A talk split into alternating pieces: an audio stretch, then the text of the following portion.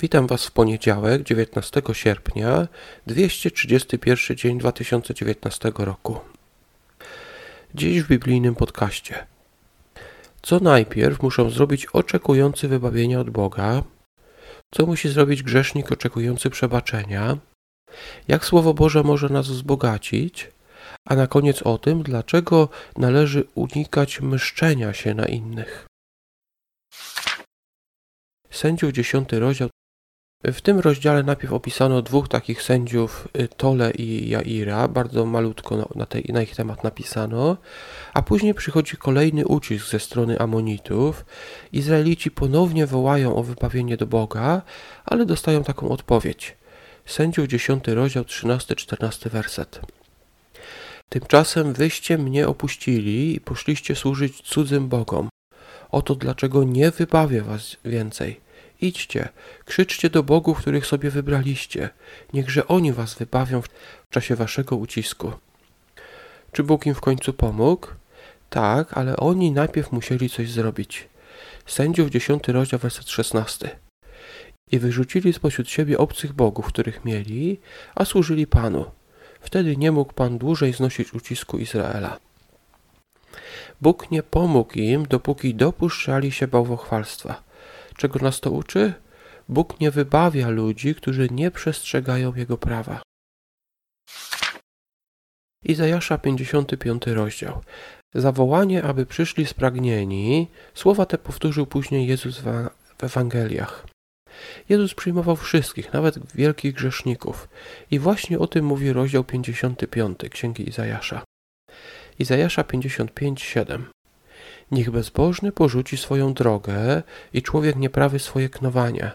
Niech się nawróci do Pana, a Ten się nad nim zmiłuje i do Boga naszego, gdyż hojny jest w przebaczaniu. Gdy Jezus był na ziemi, przyszedł do Niego na przykład niegodziwy celnik Zacheusz, który oszukiwał ludzi.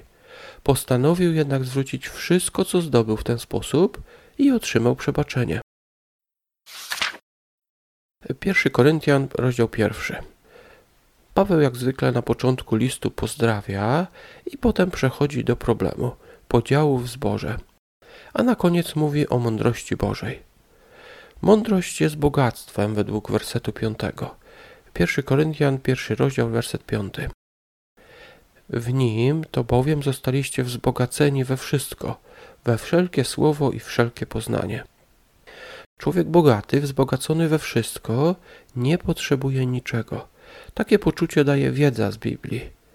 Niestety ludzie odrzucają tą mądrość z powodu swoich uprzedzeń. Oni oczekują konkretnych rzeczy.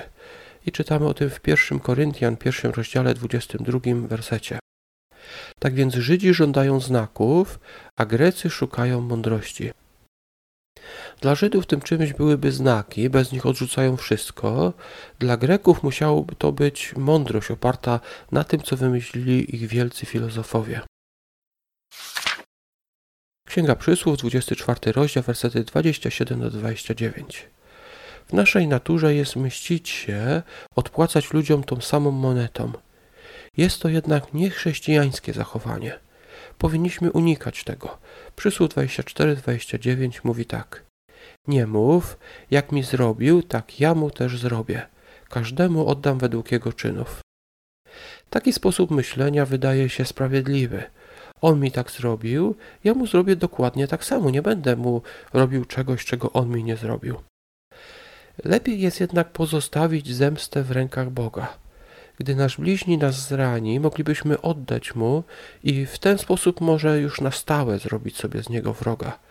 Gdy jednak my przebaczymy, być może on się także kiedyś zmieni i w przyszłości będzie nawet naszym przyjacielem.